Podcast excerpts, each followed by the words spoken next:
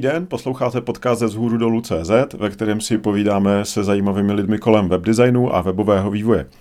Od mikrofonu zdraví Martin Michálek z Prahy Kunratic a Robin Pokorný z Berlína. A vážení posluchači, dneska to máme trošku jinak a my dneska jsme si nepřivzali hosta, takže jediné zajímavé osobnosti kolem webdesignu a webového vývoje tady dneska jsme my dva s Robinem. A e, je to totiž proto, že máme takový předvánoční speciál uzavírací e, za letošním rokem a a chceme vám dát nějaké tipy na témata, co nás letos hodně zaujaly a taky eh, si splnit jednu, jeden z důležitých cílů tohohle podcastu, když začínal, tak uh, my jsme si s Robinem uh, chtěli tím podcastem vynahrazovat čas, kdy si spolu budeme o něčem povídat. Přesně a, tak.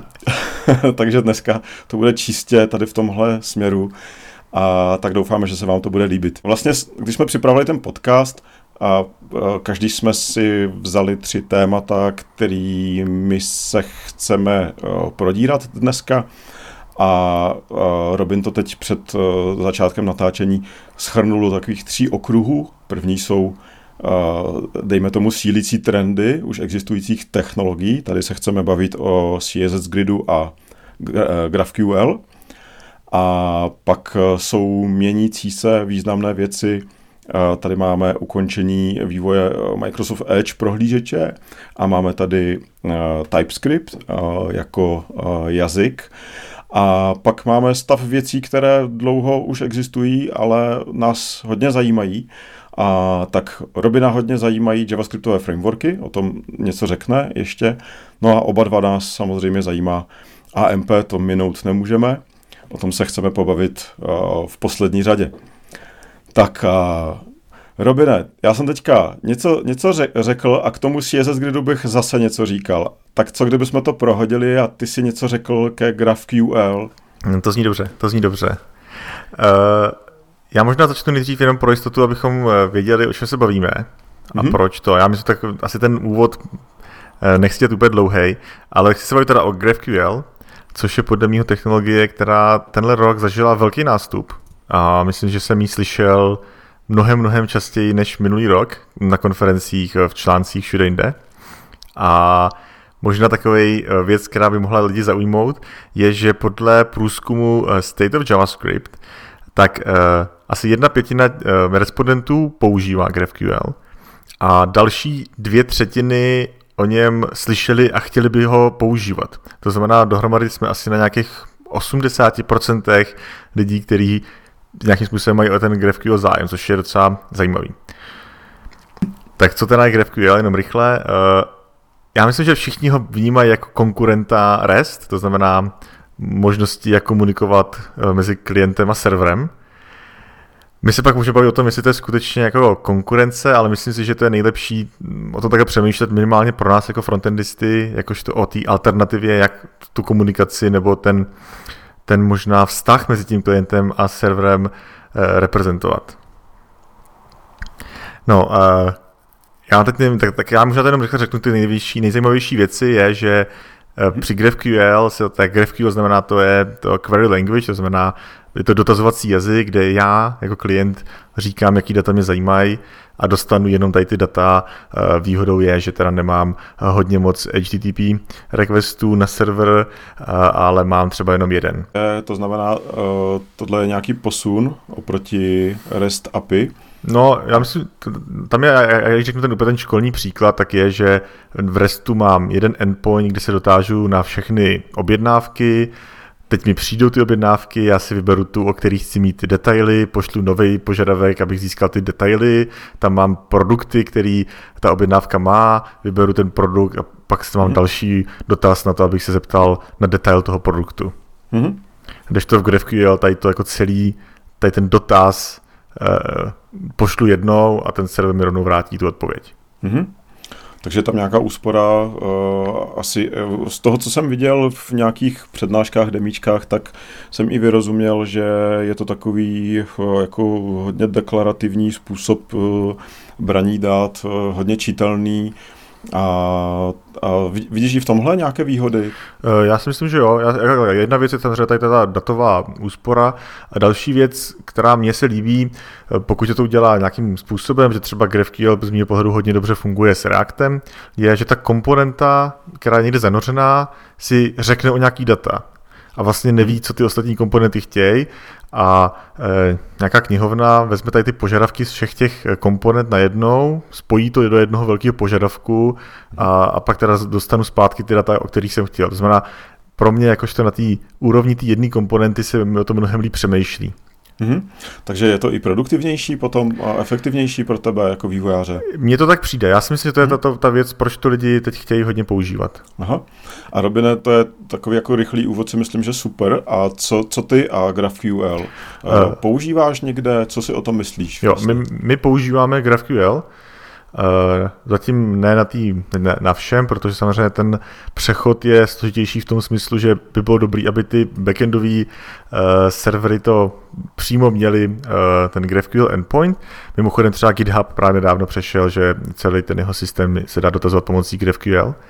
Mm-hmm. Ale my jsme taky u jedné aplikace, kterou jsme tvořili znova, jsme udělali, že jsme dokonce překládáme REST API na GraphQL, protože se nám uvnitř v té aplikaci na tom frontendu líp pracuje s GraphQL a je, pak to překládáme vlastně jakoby zpátky do tady RESTové APIčka.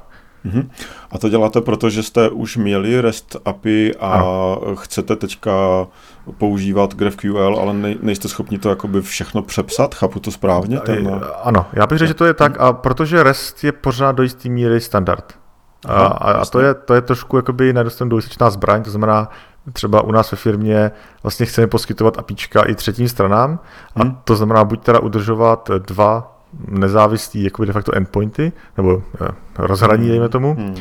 a, a nebo si my, myslím, že jsme si teď vybrali, že půjdeme nejdřív eh, podporovat ten REST, protože to je běžnější. Mm-hmm. Takže vlastně uděláš REST a pr- někdo si do toho ještě jako vloží to GraphQL jako vrstvu nad tím, aby se s tím líp pracoval. Ano, ano, ano. Jasně, ale to REST je standard a proti, když je něco na, na webu standard, tak se to hrozně Jo, jak to říct, no. Těžko mění. Hrozně těžko se dělají ty revoluce, že? No. A tam ještě možná jednu věc, která je potřeba říct, je, že eh, s příchodem HTTP 2 hmm. spousta těch problémů, kterých jsme se bavili já nechci říct vymizela, ale nejsou tak uh, problematický už. Jo, třeba mm-hmm. ten počet uh, requestů najednou už není tak důležitý ukazatel. Mm-hmm. Ano, to určitě. A uh, Vidíš uh, nějakou možnost, že by se to do budoucna stalo standardem, nebo je to teďka vlastně hrozně brzo říct takovou věc? Uh, já si myslím, že se to stane, že se to mm-hmm. stane dokonce. Mm-hmm. A protože si myslím, že pokud budu vytvářet věci, které jsou jenom společní, to znamená, že dělám backend a frontend, který úzce spolupracují spolu, pak tohle je hodně příjemná věc. Jo. A jediný, co teda říkám, je mezi těma systémama zatím to ještě nedosáhlo takový úrovně používání. Chápu. A dokonce je možný, že to, ještě, abych řekl, tak ještě je možný, že uh, to může i nahradit komunikaci mezi službama mezi sebou, což je další uh, důležitá mm, věc. To znamená, dneska lidi hodně mluví třeba o uh, gRPC a mm-hmm. možná, že alternativou toho by mohl být GraphQL. To znamená, mohl by to být takový ten univerzální mm-hmm. jazyk, jak pro komunikaci klient-server, tak server-server. Mm-hmm. A ještě, Robina, prosím tě, vysvětli pro CSS mezi námi, co je to gRPC. No, já myslím, že to asi do toho se nechci pouštět, Martine. ne, je to, je to, to je asi uh, rychle jenom protokol mezi, uh, pro komunikaci mezi službama obecně. Je to spíš princip, gRPC je jedna taková asi knihovna, bych to neřekl nejlíp, a je to právě pro komunikaci mezi třeba mikroservisama, často mezi sebou komunikují gRPC. A, ale všechny ty termíny jsou takový hrozně mm, nejasný, jo, jako protože někdo říká, že GraphQL je implementace RPC s nějakýma věcma a tak dále. Takže já bych si to nechtěl pouštět taková filozofie, to už trošku. Jasně, to je, to je dejme tomu taková jako low level uh komunikace, a pokud to dobře chápu, ale když to vezmu zase z, z toho vlastně jako asi první, prvního místa, kde, kde vlastně GraphQL se asi dá použít, tak to, to je nějaká komunikace v rámci jedné aplikace mezi, ty jsi zmiňoval mezi frontendem, backendem třeba. To, to je podle mě to nejlepší. Jako úplně říkám, eh, GitHub má prostě API, já chci získat informace o těch repozitářích a tak dále. Mm-hmm. Perfektní use case. Mm-hmm. Takže když bychom mohli poradit našim posluchačům, tak GraphQL se dá použít pro interní komunikaci v nějakém, na nějakém příštím projektu, na kterém budou dělat. Já bych určitě doporučil se to podívat a Řekl bych, že ta nej, nej, největší výhoda pro nás je, že pokud píšu frontem v nějakém JavaScriptovém frameworku, tak práce s GraphQL bývá velmi, velmi příjemná. Mm-hmm, mm-hmm. Super. Tak to vypadá skvěle, a takže myslím si, že téma GraphQL máme uzavřené takhle jako rychle. Si myslím, že je v pohodě. Robin, co myslíš? Já si myslím, že jsem řekl všechno, co jsem chtěl a myslím si, že to doufám někoho nalákal, aby se to ještě podíval a uvidíme, kam se to posune. Možná ještě poslední věc, co jsem chtěl říct, je, že uh, jsem četl, že někteří lidi čekali rychlejší nástup že toho GraphQL tenhle rok, že ty, když jsem četl predikce z minulého roku, tak spousta lidí očekávalo, že to poroste raketově a ono to rostlo jenom, uh, nevím, letadlově, nevím, pořád hodně rychle, ale myslím si, že to je taková, že spousta lidí očekává, že to vyskočí hodně. Mm-hmm. Tak uvidíme. Jo, jo, jo. Jo, ale vidím, že to je vlastně technologie, která, ke, ke které, která třeba může připadat výborná eh, skoro všem, ale vlastně to nasazení uh, není tak snadné pro ty běžné use casey, pro, pro tu třeba komunikaci mezi dvěma jako weby nebo službami. Mm-hmm. Uh, tak uh, asi, asi to trošku naráží. No a to je vlastně takový pěkný uh, oslý můstek k další naší technologii, že jo? Přesně tak protože to samé se týká CSS Gridu, eh, který je vlastně tady s námi hrozně dlouho. A, eh, a ta věc, která blokuje to, aby jsme používali tuhle skvělou technologii pro tvoření layoutu v CSS, tak je samozřejmě Explorer 11, který je dneska v Česku ještě pořád hodně rozšířený řekněme, můžete mít projekty, mezi, kde, kde to má mezi 10-15% tenhle prohlížeč, takže je, je to trošku blokátor. Nicméně tady je důležité říct dvě věci. Internet Explorer 11 byl úplně první prohlížeč, který CSS Grid uměl, to znamená, že tady nemůžeme nic zazlívat Microsoftu, a ten dokonce Microsoft v ten CSS Grid vymyslel, inicioval tu, tu vlastně specifikaci. A, ta, nicméně ten grid, který v tom Exploreru je, a, tak e, je vlastně z dnešního pohledu zastaralý a určitě se použít dá, ale není těch případů použití tak moc, nebo minimálně dosud to tak nebylo. A to, co se mění vlastně v posledním měsíci až dejme tomu dvou, tak to je to, že autoprefixer, teda ta služba, která je schopná přikla, přidávat prefixy pro css vlastnosti do prohlížečů, které ty prefixy potřebují, tak zapracoval na podpoře CSS Gridu tím způsobem, že dneska tam můžeme používat vlastnosti, které dříve jsme nemohli. A konkrétní, konkrétně se to týká grid areas, což je vlastně pojmenování layoutových oblastí na stránce. Týká se to vlastnosti grid gap, což je vlastně jako mezera mezi těmi sloupečky nebo řádky toho layoutu. Dokonce to vypadá, že je část, že z části bude možné používat autoplacement, to znamená, že takové to automatické umístěvání nových položek do toho gridu, bez toho aniž bych to musel nutně definovat v CSS.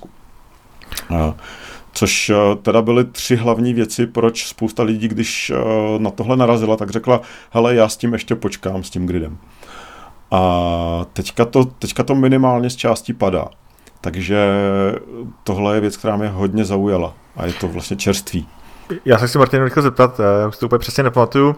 Já vím, že Internet Explorer s tím teda přišel, ale byla to jakási nekompatibilní syntaxe, to říkám správně, že jo? Eh, z části nekompatibilní, a, a, a, ale ještě jedna, jedna, jedna věc a to je to, že ne všechny ty vlastnosti toho moderního gridu v tom Exploreru eh, šly. Jo? To znamená, jako hlavní, hlavní třeba problém je ten autoplacement, mm-hmm. to znamená, že když si nadefinuješ, uh, nadefinuješ grid, grid má tu obrovskou výhodu, že vlastně tam člověk opravdu nepíše moc těch CSS. Jako. Ty si řek, ty řekneš nějakému wrapperu, a e, řekneš, že je to grid a že ten grid nějak vypadá a pak e, pokaždé, když přidáš dovnitř toho wrapperu v HTML nějakou položku, nějaký nový div, tak on se sám umístí do toho gridu.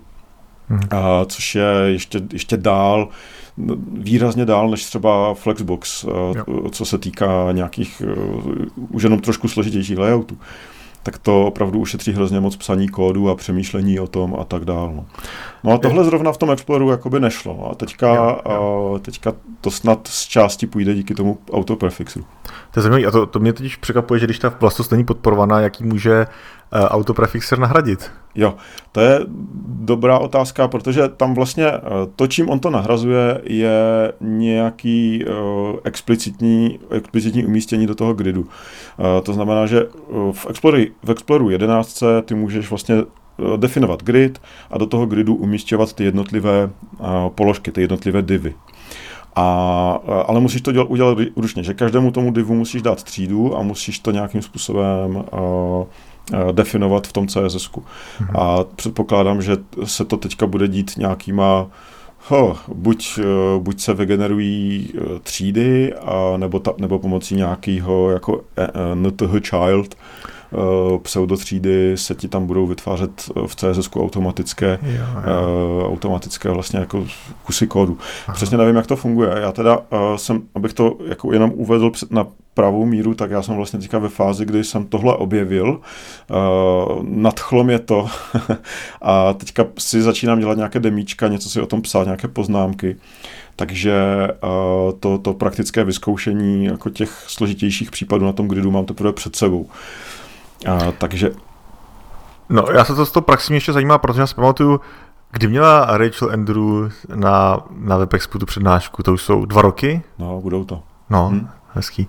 Uh, tak já vím, že ona tam právě říkala, že tam je ta hezký fallback jakoby do uh, Flexboxu. Mm-hmm. A vím, že spousta lidí nad tím jako ohrnovalo nos, jakože vlastně mm. je to až moc velký fallback.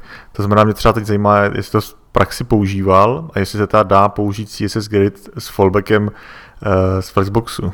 Mm-hmm. Jo, to určitě dá. Já třeba konkrétně uh, něk, jako na blogu mám nějaké takové příklady, ale uh, nebo jako na, na vzhůru dolů, ve zdrojácích vzhůru dolů. Ale co je daleko zajímavější, nebo vlastně k čemu já jsem došel, když já jsem to dělal vlastně s, s lidma na školení, já vlastně kdy ukazuju na školení webová kodeřina, tak eh, když jsem to s něma dělal, tak oni vlastně, eh, že jsme si vzali nějaký layout, napsali jsme ho v gridu a pak jsme ho napsali ve Flexboxu eh, jako fallback pro ten Explorer, tak oni vlastně lidi na to často říkali, že ten zápis v tom gridu je sice elegantnější, ale tím, jak se tam stejně musí udělat ten Flexbox, takže tam nevidí zas takovou přidanou hodnotu toho gridu. To znamená, že uh, ta přidaná hodnota toho gridu je až uh, u nějakých uh, složitějších layoutů, řekněme, nebo layoutových systémů. A to znamená, že zrovna tenhle způsob pojetí, jakože uděláš řešení v gridu a fallback ve Flexboxu, nemá zas tak velkou přidanou hodnotu tady, tady pro ten grid. Takže proto si myslím, že to moc lidí ani nedělá, jako reálně. No a teď eh, tady s tím novým eh, autoprefixem, s tím, co umí, hmm. znamená to, že můžu si do jisté míry dovolit eh, neudělat fallback v, ve Flexboxu, udělat jako hmm. jako skutečně nějaký jednoduchý fallback hmm. všechno pod sebou, nebo něco hmm. v tom smyslu? Hmm. No, on, on vlastně rozšířuje možnosti. Ty si mohl vlastně udělat a úplně v pohodě a, řešení v gridu, které bude fungovat ve, úplně ve všech prohlížečích, včetně toho Exploru, tím, že si třeba nepoužil ten auto placement. To znamená, že si měl třeba, já nevím, když bys měl třísloupcový grid, a třísloupcovou mřížku, tak, eh, tak to prostě vyřeší ve všech prohlížečích tak, že ten sloupec 1, 2, 3 v tom CSS zapíšeš tak, že uh, sloupec 1 je na pozici 1, sloupec 2 je na pozici 2, sloupec 3 je na pozici 3 v tom gridu. A tím vlastně řekneš úplně všem prohlížečům, že to je grid a že se to má nějak chovat. To znamená, tohle je vlastně kompatibilní s Explorerem 11. A dokonce tam můžeš používat nějaké minmax, jo, jako poměrně pokročilé vlastnosti, kdy definuješ minimální, maximální šířku. A ten, ten Explorer toho opravdu neumí málo. A, ale teďka se to rozšiřuje ještě vlastně o, ten, o to grid areas, což znamená, že máš už jako opravdu složitý grid, eh, že si rozdělíš tu stránku na těch 12 virtuálních sloupečků a já nevím, 10 nebo 12 klidně řádků a ty chceš vlastně pojmenovat oblast, která je vlevo nahoře a je od sloupečku 1 ke, ke sloupečku 4 a od řádku 1 k řádku 3, tak tu si tu oblast si chceš nějak pojmenovat, abys tam mohl třeba šoupnout logo nebo něco takového, tak to v tom Exploru už nešlo a to je, to je právě ten, ta velká přidaná hodnota toho gridu, a to je zároveň ta věc, kterou dneska ten uh, autoprefixer tam přidává a, uh, a je možné to už používat. Takže, takže, takže se rozšířuje vlastně ta škála možností použití hmm. uh, bez nutnosti dělat fallback, což, jo, což jo. mi připadá jako důležité. To zní jako velký milník docela i. Jo, zní, no, právě, právě že zní. Já bohužel, jak říkám, tady jsem teďka v situaci, kdy Eh, samozřejmě ještě budu narážet na nějaké problémy v tom, jo. A bude to mít spoustu drobných ale, víš, jak to je, tyhle automatické řešení, takže je potřeba tam najít nějakou zlatou střední cestu, ale zdá se, že je možné to prostě zkusit použít i na jako fakt složitých layoutech a bude to fungovat v tom Exploreru. OK. Tak, takže to uvidíme, každopádně z, já mám ten, ten materiál, který teďka kolem toho mám nastudovaný, předpřipravený, tak to postupně budu zveřejňovat na, na blogu, takže něco bude vycházet. Super. Tak to by bylo asi k CSS gridu, a, takže určitě doporučuji mrknout na článek na CSS Tricks, který to schrnuje, tady tyhle novinky, pokud nechcete čekat na to, co vyjde na vzhůru dolů a bude to taky v odkazech k podcastu. A tím jsme asi uzavřeli teda to téma těch uh, trendů, které posílili a, a loni. A teďka můžeme jít směrem na ty, uh, na ty měnící se věci. Tak my tady máme jako první téma ukončení vývoje Microsoft Edge, nebo respektive je jeho jádra. Mm-hmm. Chceš to, Martin, k tomu něco jako uh, nějaký úvod, jak to, co se stalo? Jo, uh, nebo, nebo řekni to ty, Robine, ať se trochu prostřídáme. Já teď si to... Při... Dobře, uh, já myslím, že to je jednoduchý. Uh, Microsoft před třemi lety vydal nový prohlížeč, který se jmenoval Edge. Měl to být jakýsi znovu nastartování dobrých prohlížečů od Microsoftu. Ten prohlížeč podporoval spoustu standardů, choval se standardně, eh, nebyly v tom žádný problémy většinou a vlastně de facto mohl nahradit jakýkoliv jiný prohlížeč pro běžného uživatele. A eh, vývojáři se to zvykli a používali ho, nebo na něj nemuseli nějak zvlášť ani upravovat svoje stránky, ale prostě minimálně v tom testovali a tak dále. No a co se stalo je, že Microsoft oznámil, že končí s vývojem tady toho prohlížeče, respektive končí s vývojem toho vykreslovacího jádra. Mm-hmm. Na Češ se spustila samozřejmě vlna nespokojenosti, a protože kam by taky přecházel než jinde, než k jádru Blink, což je jádro, které vlastně má a já nechci říct, že pod kontrolou Google, ale jako je to tak vnímáno a a takže, takže to, to spousta lidí si to přebrala tak, že vlastně teďka na poli prohlížečových jáder je monopol, který ještě k tomu vlastně má v rukách Google. Mhm. Možná, možná zajímavá věc, která mi tam taková historická souvislost je, že Microsoft dělal prohlížeče vlastně od začátku webu, když to tak řeknu. Mm-hmm. To znamená, jestli si, já si vzpomínám z literatury na prohlížečové války, to znamená Netscape a uh, Internet Explorer. Mm-hmm. A uh, celou tu dobu pořád Microsoft vytvářel vlastní, vlastně v jednu chvíli byl nejlepší a myslím, že když mm-hmm. vyšla Internet Explorer 6, tak to byla mm. špička tehdejšího vývoje. Mm. A je vlastně trošku smutný, že tady ta firma se rozhodla přestat vyvíjet velkou hmm. část toho, co dneska vlastně vůbec lidi konzumují na svém počítači. Je, je, to, je to smutný. Uh, určitě jako cel, webu jako celku to nějak jako výrazně neprospěje, tenhle hmm. krok, uh, protože samozřejmě se dostáváme do situace, kdy naštěstí tady máme aspoň dvě jádra, které jsou vyvíjeny odděleně, abych byl konkrétní, tak je to Blink, který, eh, který vlastně na kterém jede Chrome, samozřejmě jede na tom Opera, jede na tom třeba Samsung prohlížeč, jede na tom i hmm. Seznam prohlížeč. A, a pak je, skoro by se dalo říct, v koutu se krčící WebKit, eh, na kterém, a to hlavně jako v českých poměrech, eh, kde vlastně to, je, to jsou hlavně zařízení nebo prohlížeče od Apple, takže, takže vlastně v Česku poměrně malý eh, podíl na trhu. Nicméně na, jako celosvětově hodně zajímavý, hodně důležitý a díky tomu, že je z něj vlastně dvojka na trhu, tak tak díky tomu, díky tomu je, je jako podstatný. Ale abych samozřejmě ještě nerad zapomněl na Já jsem, já jsem čekal, jestli to dostaneme. to teďka opravdu vyznělo jako omlouvám se všem fanouškům Firefoxu.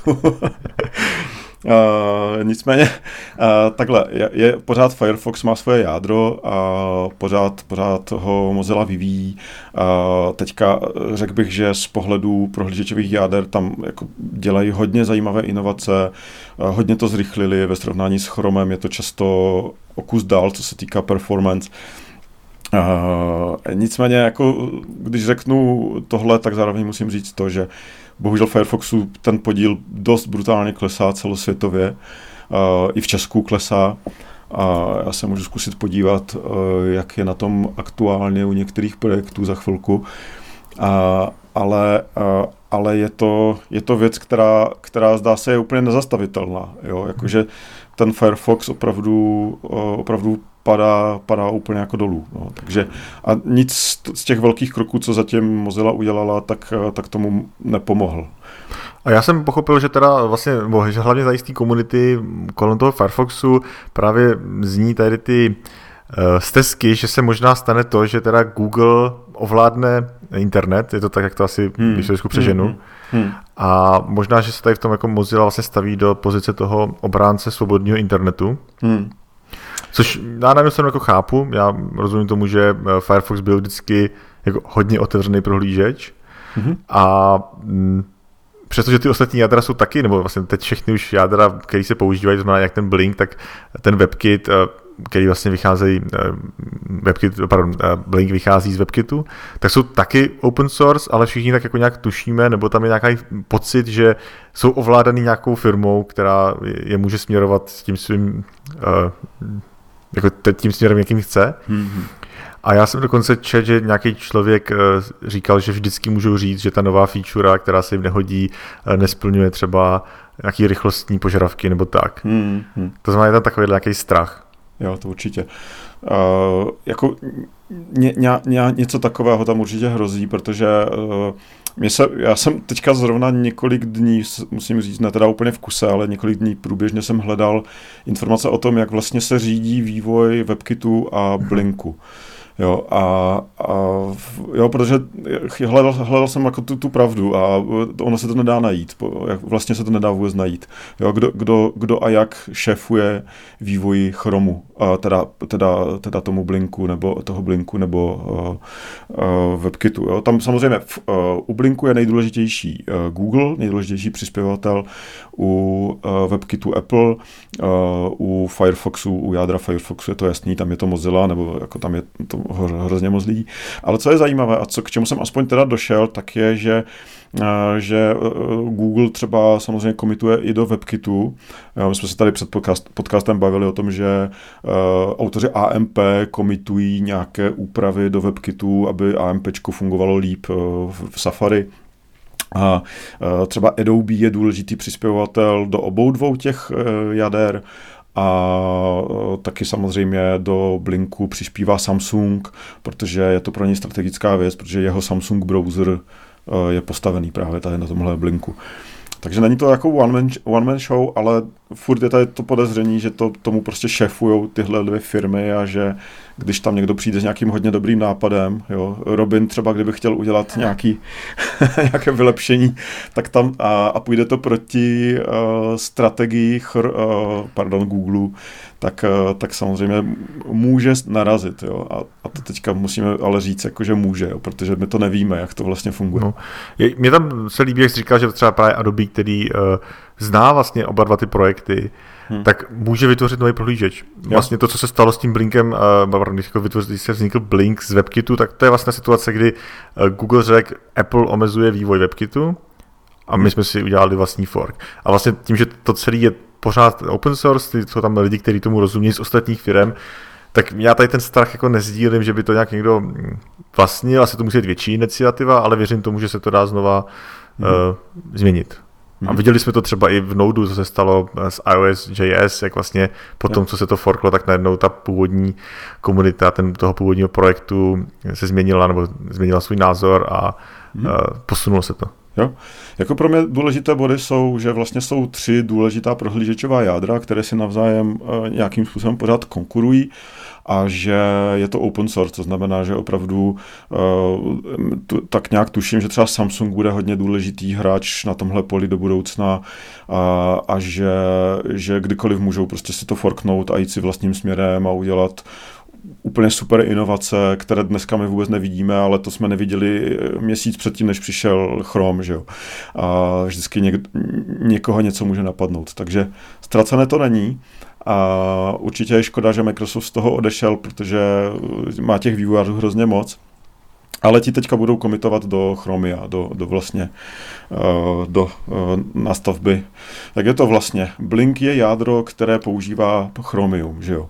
Ano. A, ano. a z Chromia teprve pak vychází Chrome. Uh, já si myslím, že ještě maličko, maličko, že uh, z velké části, ale Chrome má ještě nějaké věci navíc a ještě si maličko mění nějak to Chromium. Mm-hmm. Jo, jo, jo, mění, no, to u ní určitě mění.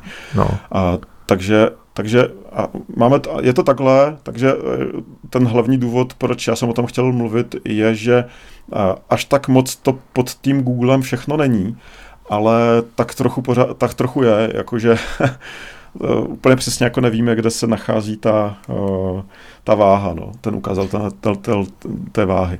Martin, našel jsi nějaký ty čísla, jenom jestli můžeš trošku říct, abychom věděli, hmm. co se, jak se mění ta dynamika. Třeba ten Edge, který teď končí, kolik, kolik procent lidí ho mělo? Já mám data vlastně na blogu, já to tahám, uh, původně jsem to tahal z Rankings.cz, ale teďka to tahám z cestovky, uh, z Google Analytics, cestovky Recrea, která vlastně tam ty čísla odpovídaly tomu, co bylo na Rankings.cz, což je jako celý český internet, všechny české velké weby, uh, ale z těch Analytics se to tahá líp. Uh, tak uh, tady, tady třeba je Firefox půl roku na zpátek měl Firefox 20%, Uh, Edge měl 6,5% a Explorer 11, který pořád teda, ještě to je to čtvrté jádro, které tady pořád je s náma, tak ten měl 16,5%. 16,5, OK.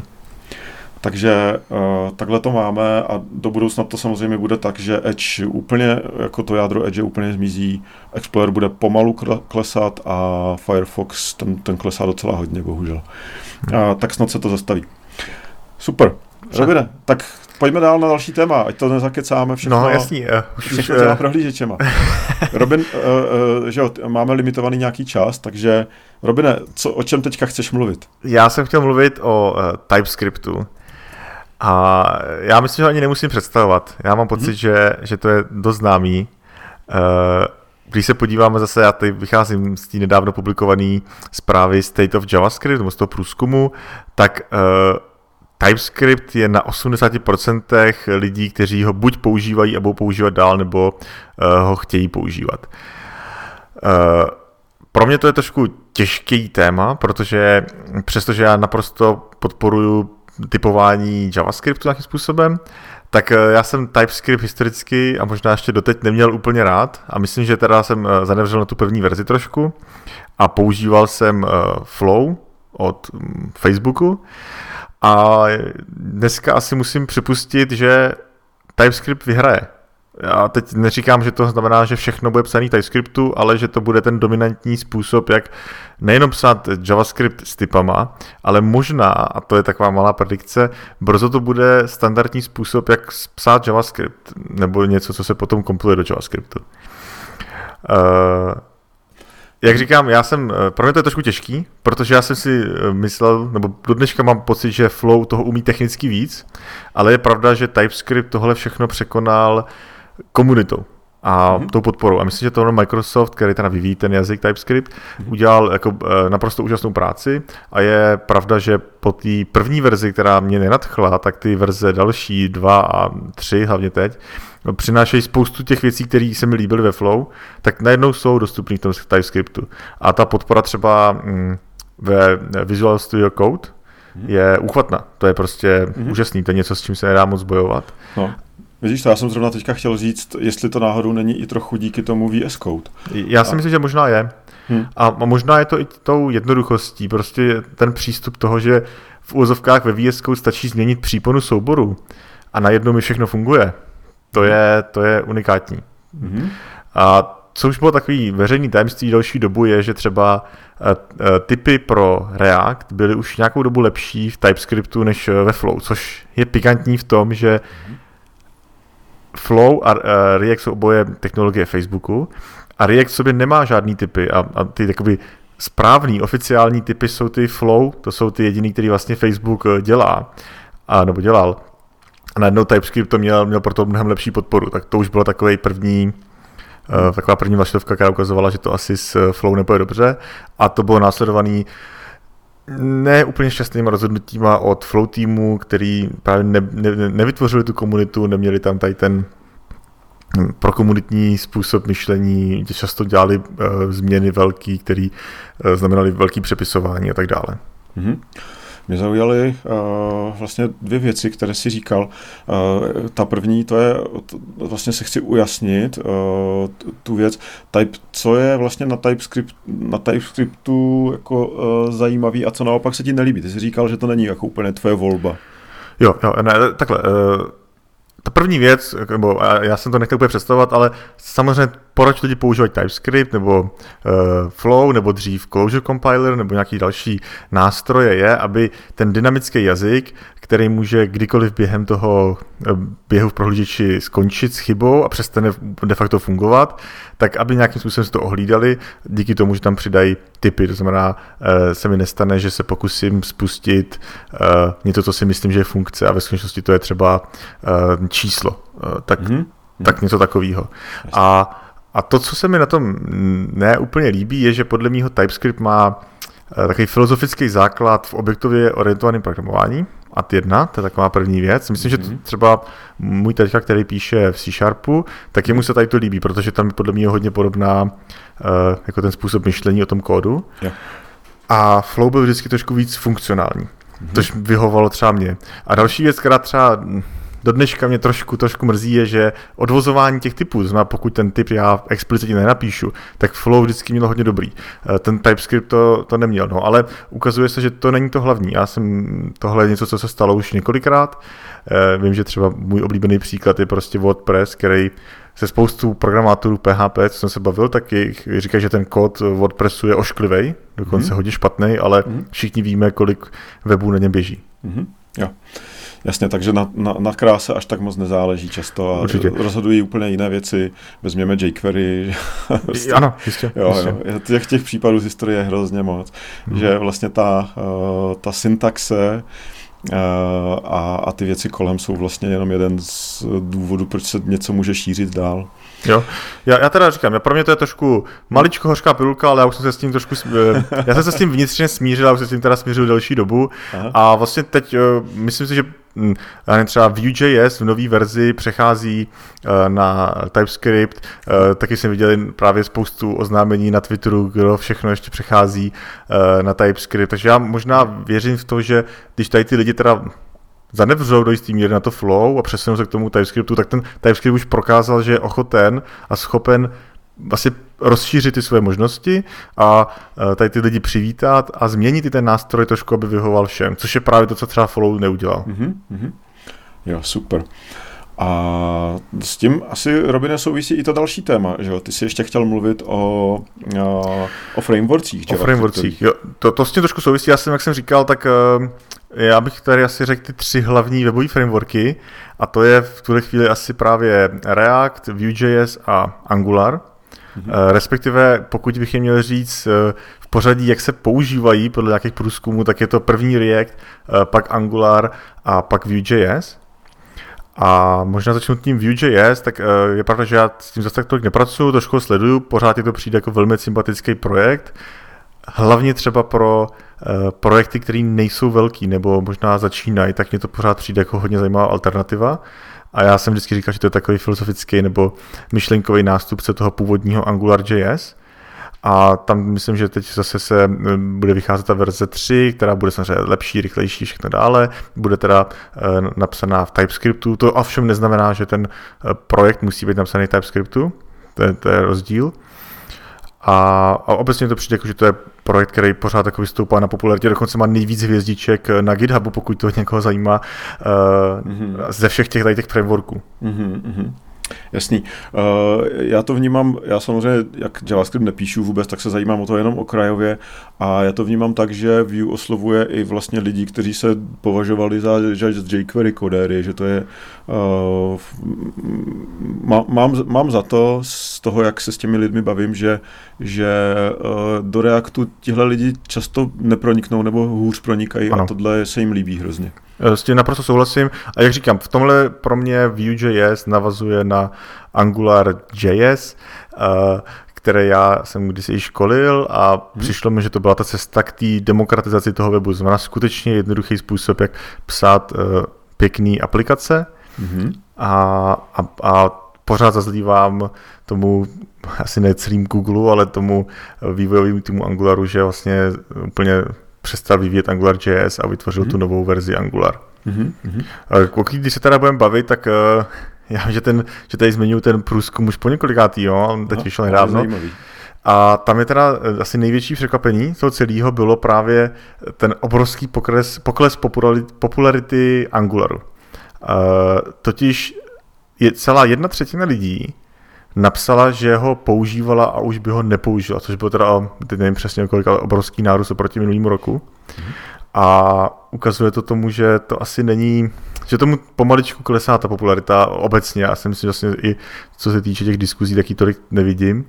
Co je ovšem je zajímavý, a to je možná stojí za zmínku, tak já jsem před dvěma týdnama byl na konferenci tady v Berlíně a tam jeden ten z řečníků říkal, že Angular je velký v Číně, mm-hmm. že čínské firmy hodně investovaly do toho celého ekosystému, mají v tom velké aplikace a že dokonce tam mluvil o nějakém člověku, který se rozhodl, že se stane expertem na Angular, aby mohl pomáhat čínským firmám s tím rozvíjet.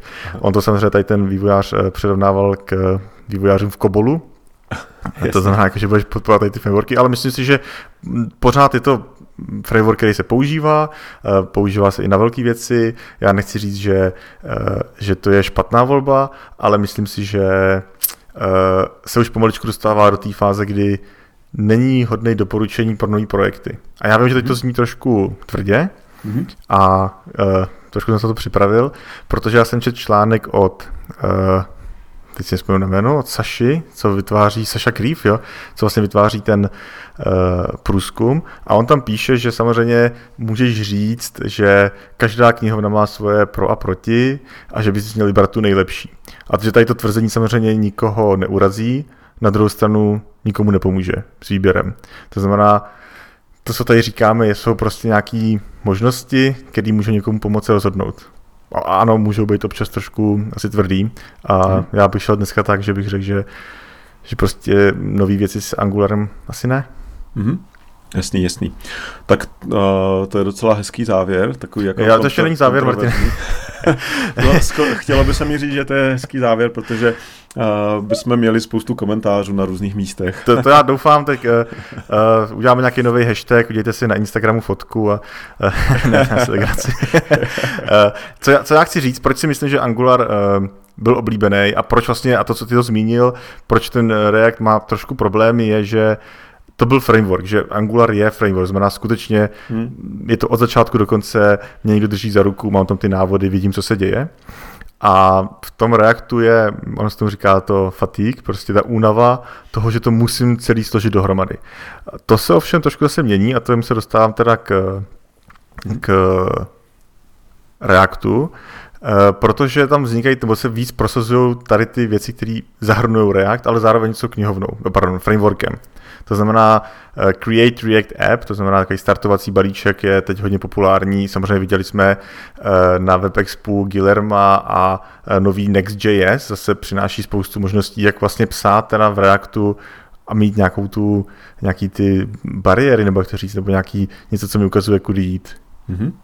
No a ještě jsem teda chtěl říct, že React mi přijde, že se ten rok hm, že bylo minimálně oznámeno hodně zajímavých věcí. A já říkám oznámeno, protože obě dvě ty velké věci, o kterých se nejvíc diskutovalo, totiž takzvaný Suspense eh, API a, React Hooks jsou zatím beta verze a nejsou v těch oficiálních eh, nebo v těch nejnovějších eh, stabilních verzích, přestože lidi používají a myslím, že si lidi dělají dokonce legraci, že projekt, který nemá hooks, tak okamžitě dostane na GitHubu issue, je tento projekt už mrtvý. A, a, ale, ale myslím, že to ukazuje, že reakce posunuje trošku dál. Máme tam samozřejmě spoustu věcí, které přišly, ale mám pocit, že tady to myšlení dopředu tam ten tomu reaktu hodně pomáhá. Mm-hmm. A, a další věc, že se nebojí eh, i trošku kontroverzních věcí. Já myslím, že oboje tady ty věci jsou hodně zvláštní, používají takový nestandardní vlastnosti toho jazyka do jisté míry. U toho Suspense to byla velká diskuze o tom, jestli vlastně teda, co to znamená, když uh, komponenta vyhodí výjimku, že? tak to byla taková eh, zase mm, debata, a, ale nevím, myslím, že, že se to podařilo tomu týmu docela dobře komunikovat a vysvětlit a uvidíme, jestli to příští rok bude spuštěný v těch stabilních verzích. Uh, Robine, ještě jsme chtěli mluvit o AMP, ale no. myslím si, že máme teďka tak tři čtvrtě hodiny povídání. A my jsme si řekli, že nebudeme dělat hodinové podcasty. A jakmile bychom se začali bavit o AMP, tak najednou máme hodinu a půl trvající podcast.